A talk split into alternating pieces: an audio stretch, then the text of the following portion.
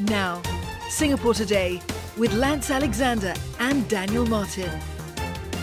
The number of shop thefts reported in Singapore increased by over 20% on year to almost 4,000 cases last year. It comes as the total number of physical crime cases reported fell slightly. We want to find out more about how this impacts you as well. Superintendent Rudy, Dzulkarnaen joins us. He's Assistant Director of the Crime Control Division Operations Department for the Singapore Police Force Superintendent. Welcome aboard. Let's talk about the key findings. Tell our listeners a little bit more about what this latest physical crime stats um, really indicate. So for physical crime, the total number of reported crime, physical crimes cases decreased about 1.1% from uh, 2022 to 2023.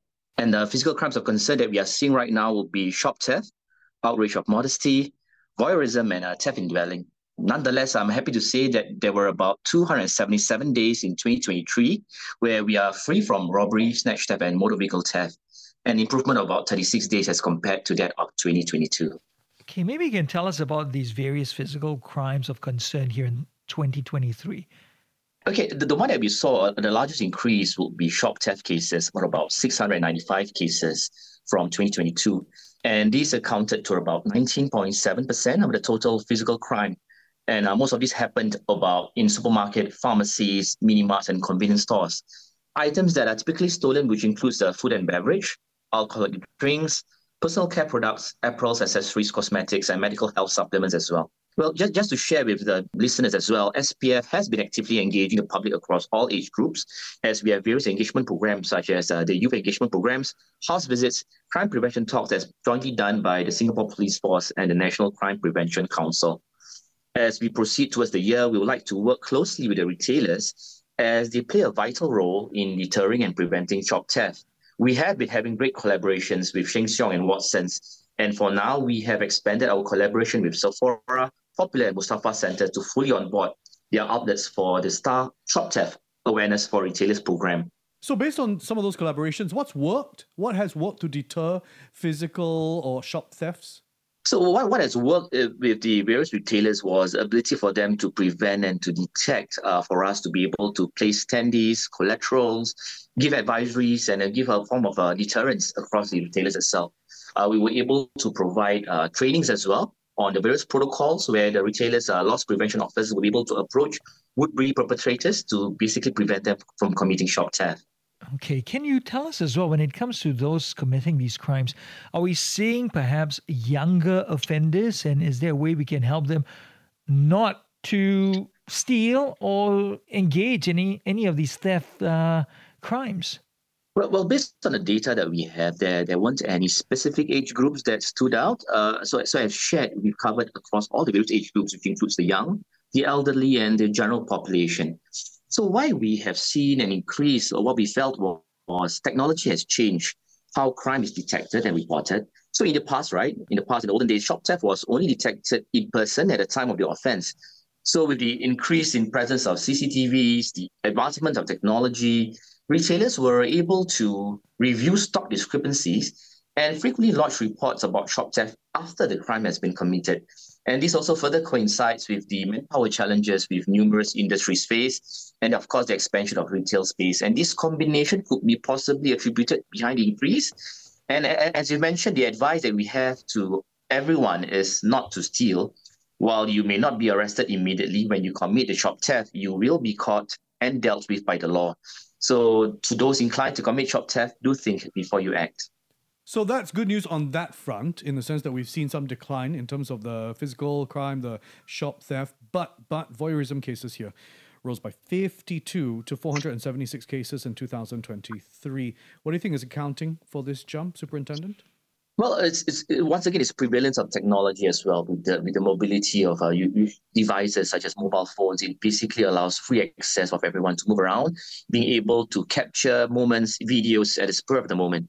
And uh, as of now, what we've been working closely, especially with the public transport operators, is uh, advisory messages are very prominent over at selected MRT stations. And we have also worked closely with uh, with the production of anti-voyeurism mirrors in public toilets, which we've installed since March 22 in several of the malls. Uh, What's some an anti-voyeurism mirror? How does it work? So essentially, what happens is you will be in a cubicle right? Uh, right in front of you, because we noticed that when people are in a cubicle, they'll be most likely to be keyed into their mobile devices. Uh-huh. As such, they may not be very aware of what's surrounding them. Mm. So what you see right in front of the cubicle, which is behind the door, is a, a, a small convex mirror, which will allow you to have immediate view of whatever is on top of you. Oh. Which is usually predominantly your blind. But, but, could that work the other way around as well? Could a voyeur use that mirror to Yeah, so in? so we tried that. We tried that. We, we tried that. Uh, no other views that you don't want to be viewed is being uh, given access to other uh, others beyond yourself. Yeah. So, so if a voyeur if a voyeur climbed up into that cubicle divider, he yep. wouldn't be able to get a better view because of the presence yes. of that mirror.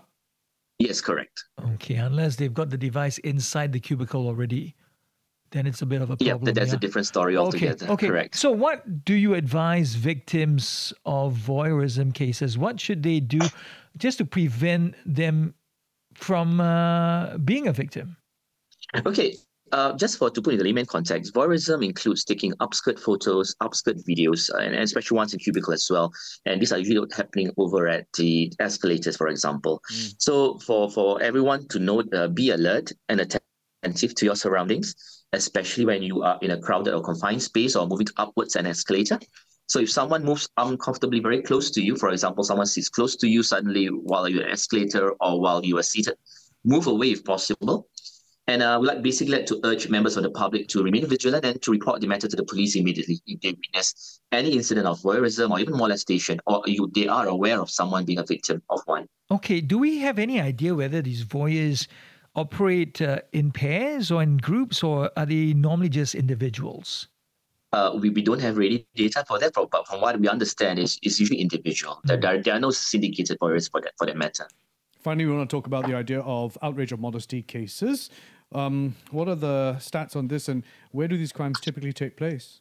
Well, uh, outrage of modesty, or, or we know it as molestation, decreased for about 1,528 in 2023 to uh, 1,610 since 2022. So this accounted to about 7.7% of our total physical crime cases. And majority of these cases involve culprits known to the victims. Uh, there were three locations that stood out for where these offenses were committed, namely residential premises, the public transport networks, and last but not least, night spots or public entertainment outlets. Public transport could be one of these, yeah? So yeah, it is, it is one of the locations. Again, how do we protect ourselves against such situations? Well, for, uh, for, the advisory remains similar as what I've shared earlier on voyeurism. You just need to be very vigilant, very aware, and do not hesitate to seek help uh, and Im- report this matter in- immediately when there's an offense has been committed. Superintendent, thank you for your time. Appreciate you filling us in on these uh, latest, uh, the latest data that is. We've been speaking to Superintendent Rudy Dzulkarnaen, who is uh, Assistant Director of the Crime Control Division, Operations Department of the Singapore Police Force. This is Singapore Today.